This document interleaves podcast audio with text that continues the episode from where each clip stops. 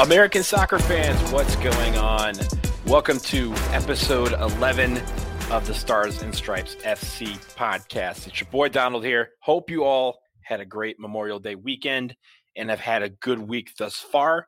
A lot of soccer going on this week and this weekend as most of us begin the early stage of emerging from this quarantine into the new normal. We have some soccer going on in the Bundesliga and the two Bundesliga, but we also have some major soccer leagues coming back, like the Premier League. We will discuss that and we will debate the enhanced crowd audio that has been the talk of the town on these Bundesliga broadcasts. After the break, we will discuss a few of the jerseys that some teams here in the United States have released in the past couple weeks that have been absolute fire to add to your collections. We begin, however, with the return of major European soccer in the next few weeks as Thursday, the Premier League announced that it will resume its season on June 17th. La Liga announced a few days before that that they're going to restart on June 12th. And Serie A is also shooting for the resumption of their league around the same date. Now, all of these leagues joined the Bundesliga, which, as you all out there know, had its restart back on May 16th. These leagues are all back in training, though they're all at different stages. Some are doing the individual training sessions, while others have progressed to full contact training.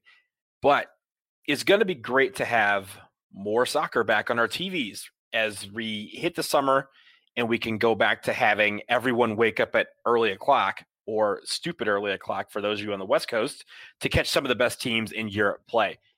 The EPL is talking about even having quadruple headers to start the season, which is incredible. I all we will have to do is just turn our TVs to NBCSN and even NBC and just throw the remote into the closet.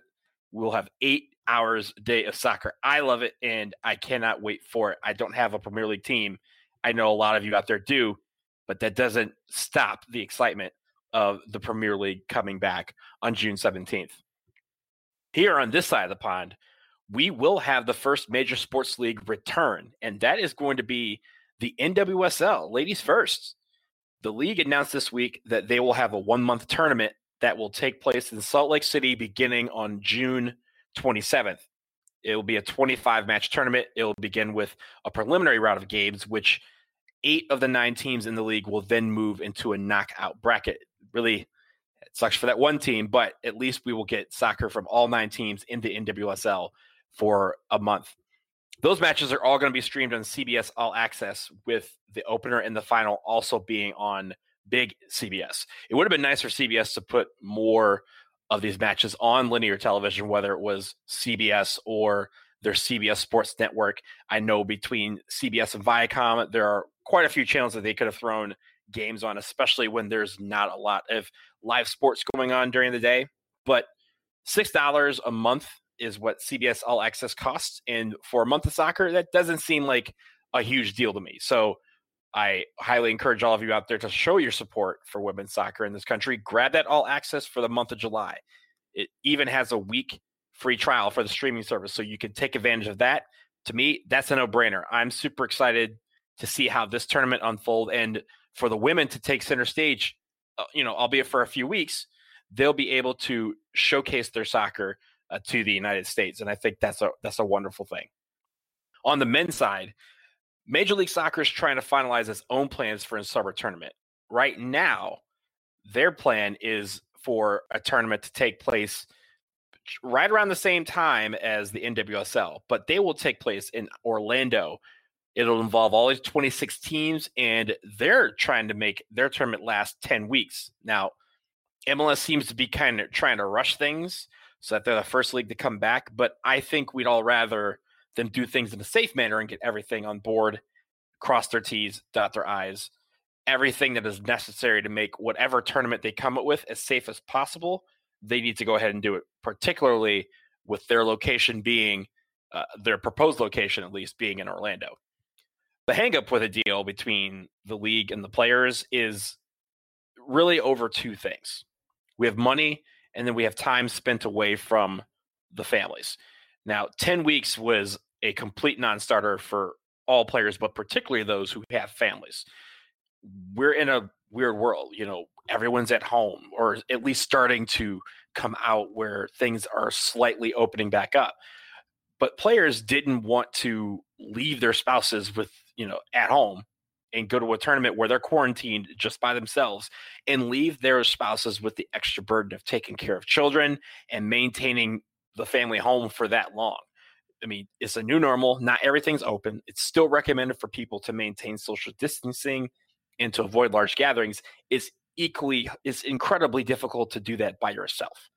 And is even more difficult when you throw children into the mix. So the league seems to be hoping that proposing a shorter time frame, maybe around five to six weeks, will be more acceptable for the players. We will continue to follow that, but if all goes well, come late June, the NWSL and MLS will be playing some soccer along with the top four European leagues. So we're going to go from not a lot of soccer or trying to find, in my case, trying to find the Belarusian Premier League or the K League or even Estonia or the Faroe Islands we're going to go from that to having a plethora of soccer to watch every single day.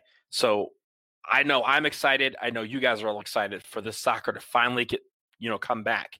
Get your rest now because come June, we're going to have sensory overload and it's going to be a wonderful thing.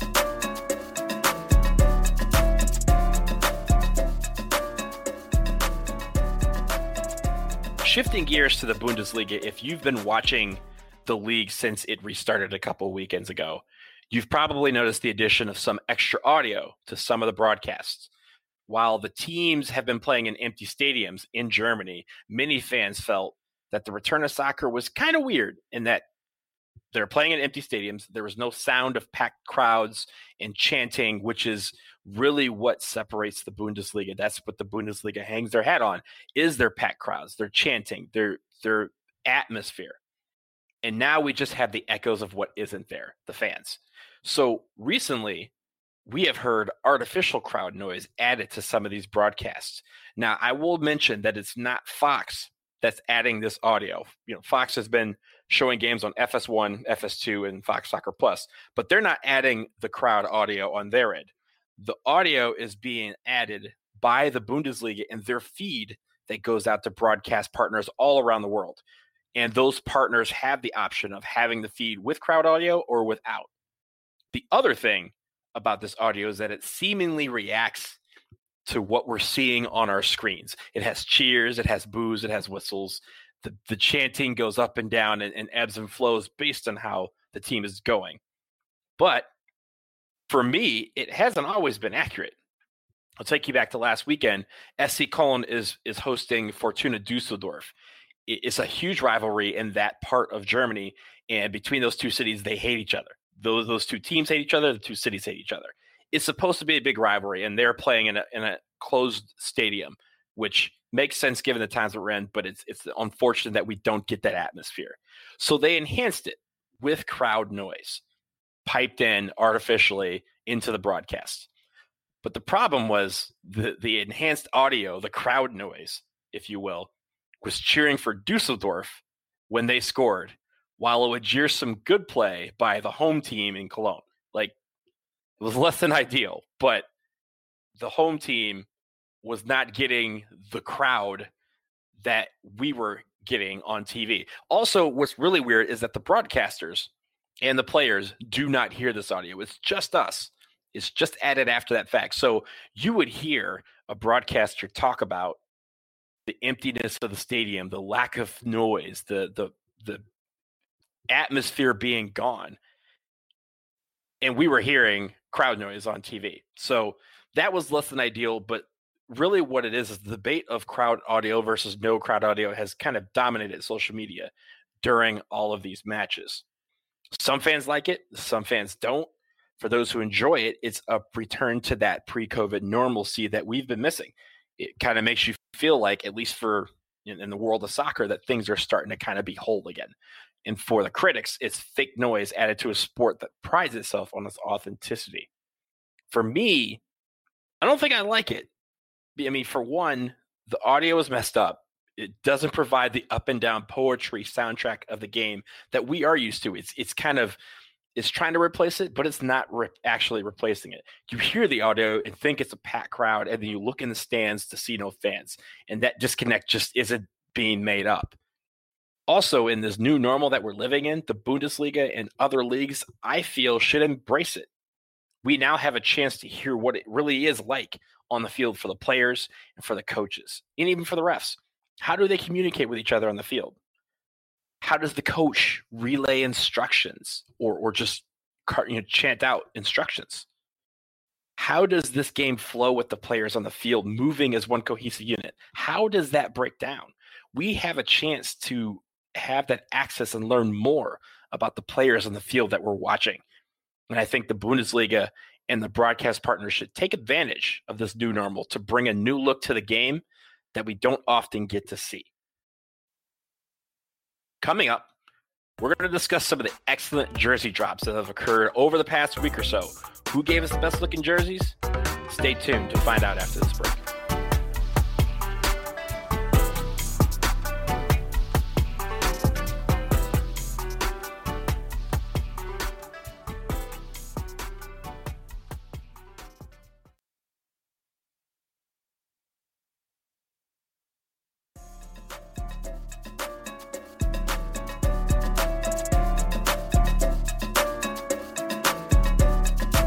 With you here on the Stars and Stripes FC podcast. We got to talk about some of the excellent jerseys that have been released in the past couple of weeks here in the United States.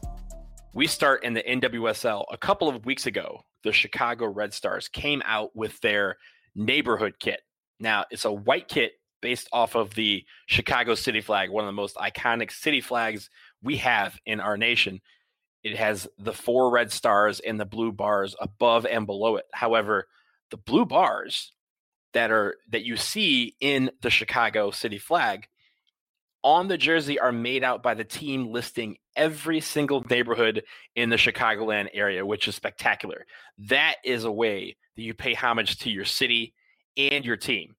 And the jersey goes well with their Elevate kit, their last year, their their home kit that was released last year, which is a light blue jersey that has the outline of a street map of Chicago with the detail all the way down to where Lake Michigan runs along Lakeshore Drive. They've routinely had some of the best jerseys in American soccer, and I think their new neighborhood kit was no exception. Well done, Chicago Red Stars. This is how you get us off on the right foot. Not to be outdone, though, the Portland Thorns said, Hey, we got that work too. Look, this past week, they dropped jaws everywhere with the release of their new home and away kit. Their home kit is a black jersey, which is one of the first times in my in my recollection that they've been able to do that. A black jersey, sublimated rose patterns and red trim, and their away jersey is white jersey, but it has sublimated rose thorns in gray all across the front of their jersey. The away jersey is cool. It's not the best jersey to me. I I prefer uh, you know kits that aren't predominantly white, but I love the attempt that they did to remain true to the Thorns name. However, the home jersey is absolutely phenomenal. It goes hard. The team did well with them. The amount of people I saw on the internet that already had them made me want to grab one. And I'm not a Portland Thorns fan. I'm personally waiting for the Washington Spirit, my hometown team, to release their new jersey. And let's hope that they can keep the trend of beautiful kits going in the NWSL. But Portland Thorns, Chicago Red Stars, stand up and take a bow because both of you released exceptional kits in the past couple of weeks. Now, in USL League One, Forward Madison, everyone knows them by their jerseys. They always have some wild kits that are beloved by many, myself included. And last week, they dropped their new alternate jersey, which they call Drip. And let me tell y'all, this jersey is a whole lot of drip. This jersey's fantastic. Pink, light blue, black, white in a wild pattern that kind of looks like you're mixing paint. But the best part about it is that the mixed pattern is set up to look like flamingos. Full mingo. When I say that Forward Madison went full mingo, they did it with this kit. It's really, really awesome. It's probably my favorite of the jerseys that came out over the past week, but that is I mean, we're we're splitting hairs if we're talking, you know, picking between, you know, the Red Stars and the Thorns and Forward Madison. We're splitting hairs here. Well done, Forward Madison. coming out with their new drip, and it was a bunch of drip. Congrats to them. Finally, we have Providence City, which is uh, which came out with their new home jersey a few days ago that they call their Good Night Lights kit. Now, this has a cool story. It stems from a local tradition in Providence, Rhode Island, where businesses flash their lights at night to say hello to the children at the local children's hospital to let them know that the community is thinking about them and is behind them. Providence took that theme and put it on their jersey, which I think is a really cool gesture. It's an off white, almost light beige jersey with black trim, and it's got different local markings on it and a collar with a button. Really well done to pay homage to a local tradition in their jersey. Really, they they are one of those teams that are always trying to come out with some new jerseys that get everybody talking, and they did that once again with their Good Night Lights kit we need more clubs in the United States pushing that envelope and producing jerseys that look good, that can be looks that their fans will be proud to see their team wear in the field and on the street. We have way too many cooker cutter jerseys in this in this country, blank white t-shirts, and thing that probably messes me up the most, the routine abandonment of identity. We need more teams embracing their identity and providing jerseys that back that identity and incorporating some of the elements from the places they call home is what we're looking for. We see that in the NWSL and some of the lower leagues, even if they have jersey templates. The NWSL is all Nike, but for some reason, they are able to work around those templates, work through them, and bring the elements of their city to light in their jerseys. And I think that is wonderful. They have been lapping the field when it comes to pr- producing jerseys that identify with the cities that they're in. It's time for all teams to get on that level. I'm looking at you, MLS. Everyone needs to take note of what was released last week and say, we can do better. We can push the envelope forward. We can make a jersey that can also resonate with our town. And that will do it here for us on the Stars and Stripes FC podcast. As always, I want to hear from you. What topic should we break down? And it's not just going to be me on here, it's going to be other people coming. But what topic should we be breaking down? What questions do you desire to have answered? Hit us up at ssfcpodcast at gmail.com. And also make sure you subscribe wherever you get your podcasts. We're going to have more soccer to talk about soon. Very, very soon. La Liga is coming back, Serie A is coming back, the Premier League is coming back, and we even have the NWSL and MLS on the way in the next couple of weeks. We can discuss more of what's happening on the field as we enter this new normal. But until then, we'll talk to you all real soon.